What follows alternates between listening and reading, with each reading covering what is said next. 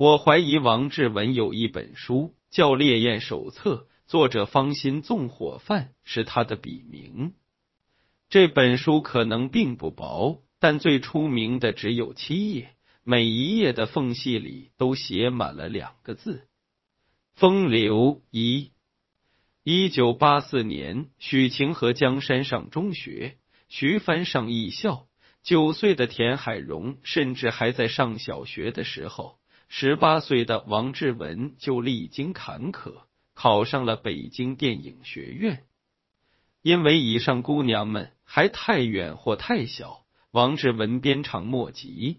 刚进北电写《烈焰》时，便暂时没有考虑这些小妹妹，而是打开第一页，写下了另外一个名字——林芳兵。林芳兵是扬州佳丽，大王志文一岁。家乡离王志文老家上海很近，所以算半个老乡。进北电却比他早两年，所以是他师姐。认识王志文之前，林芳兵从小学习表演，十六岁就作为女一号主演了两部电影，和陈宝国搭档的《幽谷恋歌》和葛优，他爸葛存壮搭档的《玉碎宫卿》。如此优秀、有才有颜，自然容易招蜂惹蝶。一九八一年去东北拍摄《幽谷恋歌》时，十六岁的林芳兵和沈阳音乐学院才子李玲相遇，两人便互生好感，擦出火花。第二年，林芳兵考入北京电影学院，从此才子佳人天各一方，只能鸿雁往来。异地恋很苦闷，通了两年信以后，所有的情话都开始泛黄，家人内心无比空虚。于是，刚刚踏入大学校园的王志文乘虚而入，又痞又帅的出现在了林芳兵面前。长得不比李玲差，才华不比李玲差，口才不比李玲差，但却比李玲离得近的王志文。占尽天时地利人和，甜言蜜语一番，很快便将女神师姐的爱情堡垒攻破。然而初尝恋爱滋味的王志文显然经验不足，因此这段恋情只浪漫了一年多，便因林芳兵毕业，与调到北京东方歌舞团的李玲旧情复燃而夭折。一九八七年，二十一岁的王志文出演电视剧处女作《伦敦启示录》时，已连续两年获得百花奖影后提名的林芳兵，年仅二十二岁，便和李玲迫不及待的结了婚。同年，北京电影制片厂策划部主任江淮岩的二十岁女儿江山，考入了中央戏剧学院表演系。和与他同龄的武汉姑娘徐帆以及胡军、陈小艺等成为同学。王志文此时不知江山、徐帆已离他很近，只知道林芳兵结婚，令他心里很不好受。他大概深知治愈失恋的最好办法就是尽快投入一段新恋情，于是他环顾左右。逡巡一番，打开《烈焰》第二页，又写下了一个新名字。二，这个新名字就是潘杰。潘杰一九六九年生于北京，比王志文小三岁的他，不但天生丽质，而且家学渊源。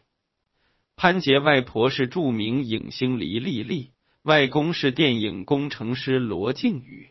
父亲潘锦元曾任八一电影制片厂编导、摄影师，母亲罗小玲是中国儿童电影制片厂导演、中影集团干部。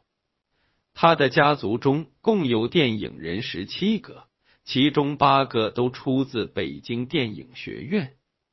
一九八八年夏天，二十二岁的王志文刚从北京电影学院毕业。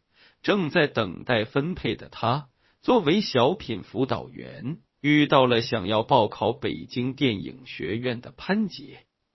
那时潘杰年方十九，原本做模特的他，容貌身材堪称一流。王志文对其一见倾心。又听人说了潘杰在电影圈的强大背景，立即厉兵秣马，发起了追求攻势。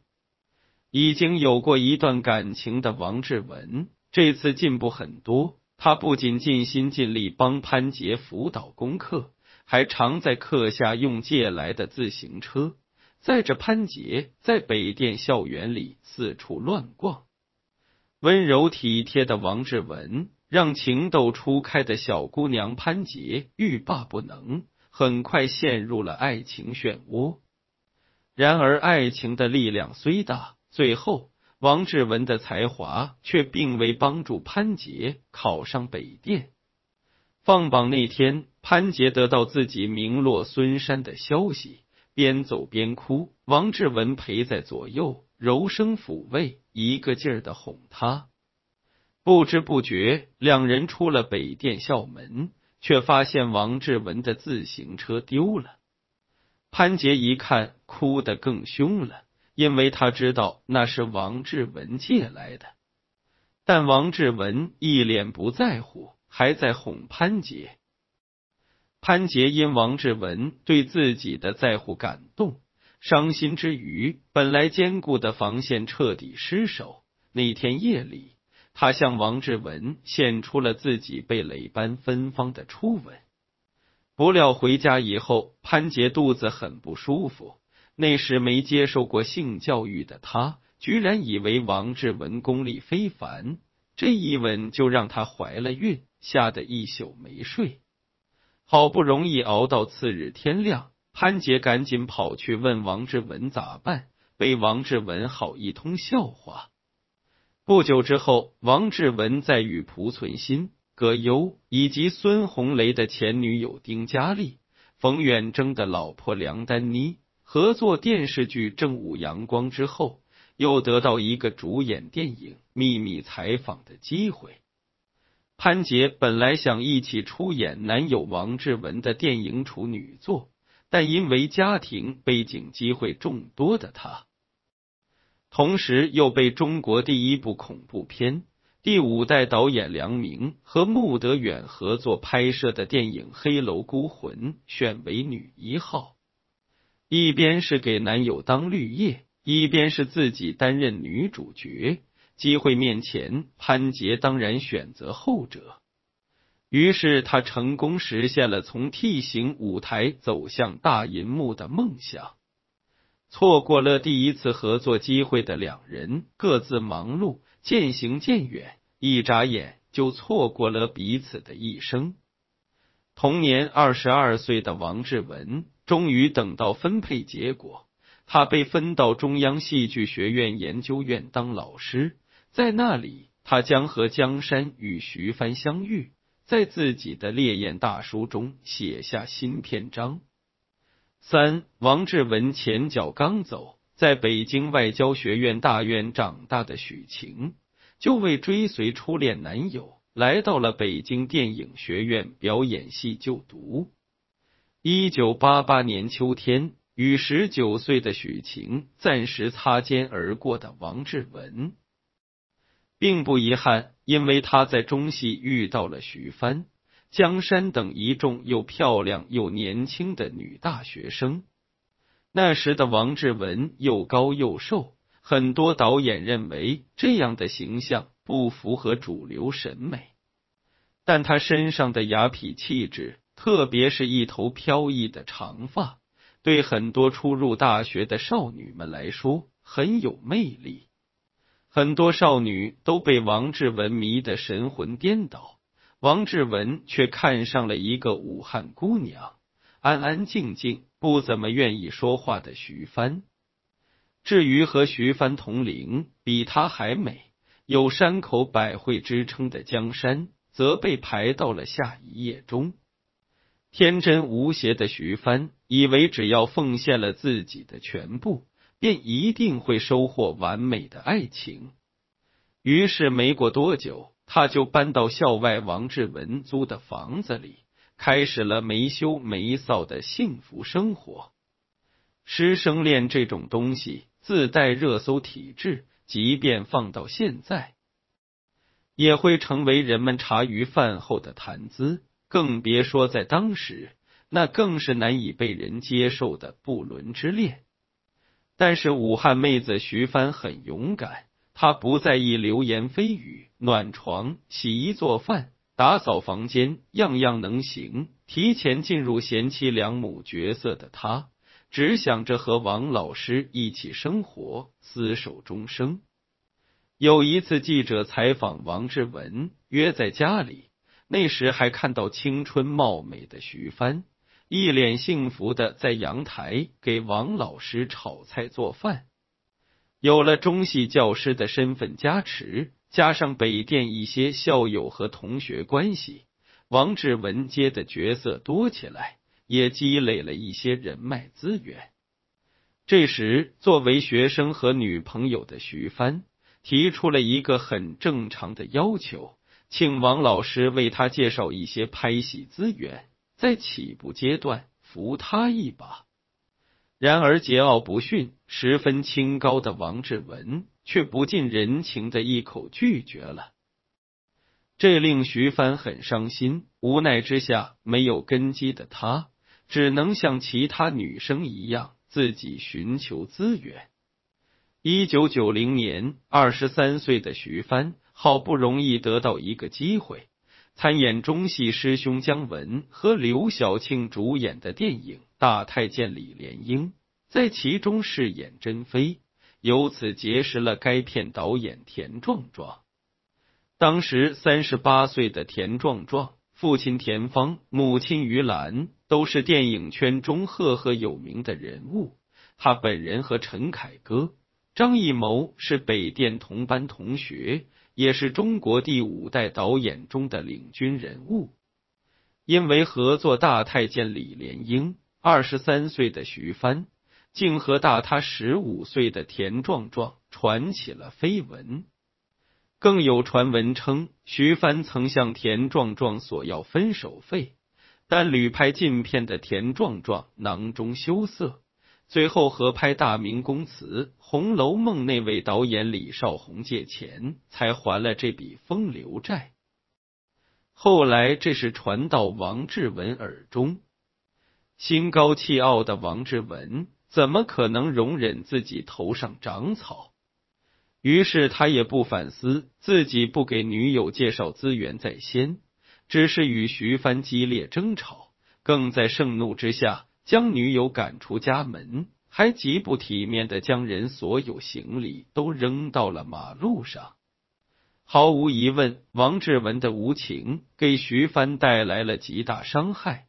虽然日后两人也有多次合作，声称两人还是好朋友，但后来徐帆回忆那一天时，说自己就像是一个弃婴一样。正是在这样的背景下，徐帆最后投入了比他大近十岁的导演冯小刚的怀抱，并在做了七年小三之后成功转正。四一九九三年被王志文赶出家门的旧情人徐帆，因主演冯小刚和郑晓龙编剧的电影《大撒把》，喜获第十三届金鸡奖影后提名。同年，二十七岁的王志文与另一位旧情人，二十八岁的林芳兵，在第十一届中国电视金鹰奖颁奖盛会上重逢。王志文因和许晴合作出演赵宝刚导演的《黄城根》，荣获最佳男配角；林芳兵则因在电视剧《唐明皇》中扮演杨贵妃，直接将金鹰奖视后收入囊中。与此同时，二十四岁的潘杰也在影视道路上攻城拔寨。虽然没有徐帆和林芳兵的成绩突出，但也算是顺风顺水。这一年，王志文还有一部与许晴合作的《南行记》获奖。不过，这个第二届四川电视节金熊猫奖视帝，影响力和前女友获得的金鹰奖视后不可同日而语。不过，和许晴擦出火花的王志文，有了京圈大公主的资源加持，离斩获大奖的时间也已不远。虽然没能凭借和许晴的皇城根一飞冲天，但京圈导演赵宝刚却对这个形象、气质都别具一格的王志文有了兴趣，表示以后有机会还要再合作。初入京圈的王志文当然求之不得，不仅连连感谢导演赏识，更是回家后好好感谢了一下自己的京圈大公主女友。一九九三年，赵宝刚拍王朔过把瘾就死、永失我爱、无人喝彩三部小说柔和改编的电视剧《过把瘾》，男主角真的再次找来了王志文，但女主角迟迟没有定下来。于是王志文推荐了他二十六岁的女学生江山。谁都没想到的是，这部只有八集的电视剧。居然在播出后成了当时现象级的热剧，一时间全国人民都认识了这个瘦高又死绝的方言，以及那个为爱痴狂的杜梅。那几年有一句话是：没有女的没剪过杜梅头，没有男的没暗恋过江山。就连两人发行的磁带都一举打破当时的记录。卖了四十多万盘，而原创专业歌手刘欢和内英合作的那一版却只卖出了六万多盘。突然大火的王志文还没做好心理准备，就和自己的女学生江山成了国民 CP，也成了当时娱乐圈里顶流中的顶流。无数观众都认为，两人在剧中之所以能有入木三分的表演，就是因为两人是真正的情侣，所有的表演都是真情流露。在后来的采访中，王志文也透露出，当时确实处于一个恋爱的状态，只不过他并没有说出当时爱的是小鸟依人的江山，还是柔情万种的许晴。同年，当时那个上小学的安徽姑娘田海蓉，终于长成了十八岁的大姑娘。她进入上海戏剧学院，不仅和陆毅成了同班同学，更是被传有过激情燃烧的岁月。一九九四年，二十八岁的王志文因过把瘾获得第十四届飞天奖视帝。终于跟前女友扳回了一局，或许是出于亏欠的赵宝刚，为了挽救京圈大公主许晴和王志文濒临破碎的爱情，再次将两人撮合在一起，合作了一部《东边日出西边雨》。许晴凭借该剧获得金鹰奖视后提名，但这部剧却没能挽救两人的爱情。王志文更是在拍摄结束后就直接回了上海，随后两人正式分手。王志文为何要放弃在北京的未来，回上海发展？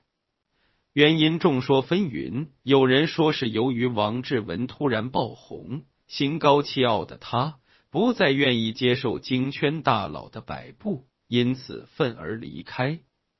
但真相。恐怕只有当事人才知道了。五一九九五年，与王志文恋爱无疾而终的江山，在拍摄《我想有个家》时，认识了山东汉子高曙光，两人闪婚，婚后育有一女，取名高一心。这个一心，不知是在提醒王志文以后对待爱情要一心一意。还是江山在提醒自己，如今已嫁为人妇，要一心一意。但最终，江山和高曙光也没能一起走到最后。一九九六年，二十一岁的田海蓉还未从上海戏剧学院毕业，即出演了李少红导演的电视剧《雷雨》，并通过李少红认识了三十岁的王志文。但那个时候，田海蓉还不敢对王志文有任何想法。内心只有对业内前辈的仰慕。一九九九年，三十二岁的徐帆守得云开见月明，终于熬到冯小刚和原配张帝离婚，两人结束了无证驾驶的开车生涯，扬眉吐气的领到了一对崭新的结婚证。差不多同时，徐帆就爱王志文却进入了水逆期。二零零零年春季。三十四岁的王志文因九子龙企业集团的骚操作，被卷入了为烟草广告公司代言的风波当中。湖南省健康教育协会更是直接在网上公布了一封手写的公开信，质疑王志文的代言行为不妥，因为我国的广告法中明确规定，不允许何人为香烟做广告宣传。而王志文的广告形象中出现了某烟草企业的标识，让很多人都误以为他是在为烟草公司做广告，一时间引发巨大社会舆论。虽然后来王志文令对方在五日内拆除所有相关的广告牌，但已造成的声誉损坏却已无法弥补。吃一堑长一智的王志文，从此对任何广告代言都敬而远之。这一年，王志文受朋友之邀，在妈妈到了更年期中客串一个精神病医生拍摄时，遇到一名女记者递交名片，要求采访。王志文随口回答：“等拍完以后吧。”然而后来，女记者却发现之前递给王志文的名片包着一块嚼过的口香糖，被扔在一边的桌子上。她感觉受到了侮辱，当时就哭了。随后，此事引发近三十家媒体公开声讨，一封写给王志文的公开检讨书。在王志文因刑警本色获得第十八届金鹰奖观众最喜爱男主角奖的金鹰答谢宴上被公之于众，这就是著名的口香糖事件，影响之大，名列当年的十大娱乐事件。后来王志文出来公开道歉，此事才渐渐平息。从此以后。王志文在媒体面前都始终保持着谨言慎行、惜字如金的态度。到了二零零一年，三十五岁的王志文与蒋雯丽合作主演了电视剧《黑冰》。在剧中，他与曾有一面之缘的上戏毕业生田海蓉久别重逢，在戏中的爱而不得。反而让二十六岁的田海蓉与三十五岁的王志文在戏外再续前缘，但很悲剧，田海蓉和之前的五位女神一样，都只是烈焰故事中的炮灰。他们前仆后继，一个个从王志文的全世界路过，而最终的胜利却另有其人。六二零零八年四月一日。娱乐圈爆出一个大新闻：四十二岁的王志文结婚了，新娘却和林芳斌、潘杰、徐帆、许晴、江山、田海蓉们没有一点关系。再瞧瞧这个日子，难道是愚人节玩笑吗？事实证明，并非玩笑。这一天，四十二岁的王志文。真的和三十四岁的上海姑娘陈坚红奉子成婚，姜文、曾志伟、朱时茂、孙楠等不少圈内好友到场祝贺，连旧爱潘杰也发了短信表示祝福。而这位最终赢家陈坚红，据说也非等闲之辈。此人模特出身，曾与马艳丽等沪上名模师出同门，获得过一九九三年上海自然美小姐亚军，也拍过不少广告，参演过一些电影。后来陈坚红下海经商，不仅在上海与人合开有一家兰博基尼的高端四 S 店，更在房地产等其他领域纵横捭阖，身价颇丰。大婚之日，久经风浪的王志文笑着说：“我这个愚人，终于娶到了天仙般的好老婆，这个日子值得庆贺。”他还解释说：“一年当中这么多天。”四月一日这个日子结婚不是随便选的，是特意选的，但不是寓意玩笑，而是取谐音“死磕一辈子”的意思。至此，整整用了二十四年，写了满满当当的七页，方心纵火犯所著的《烈焰手册》终于写到了他的尾声。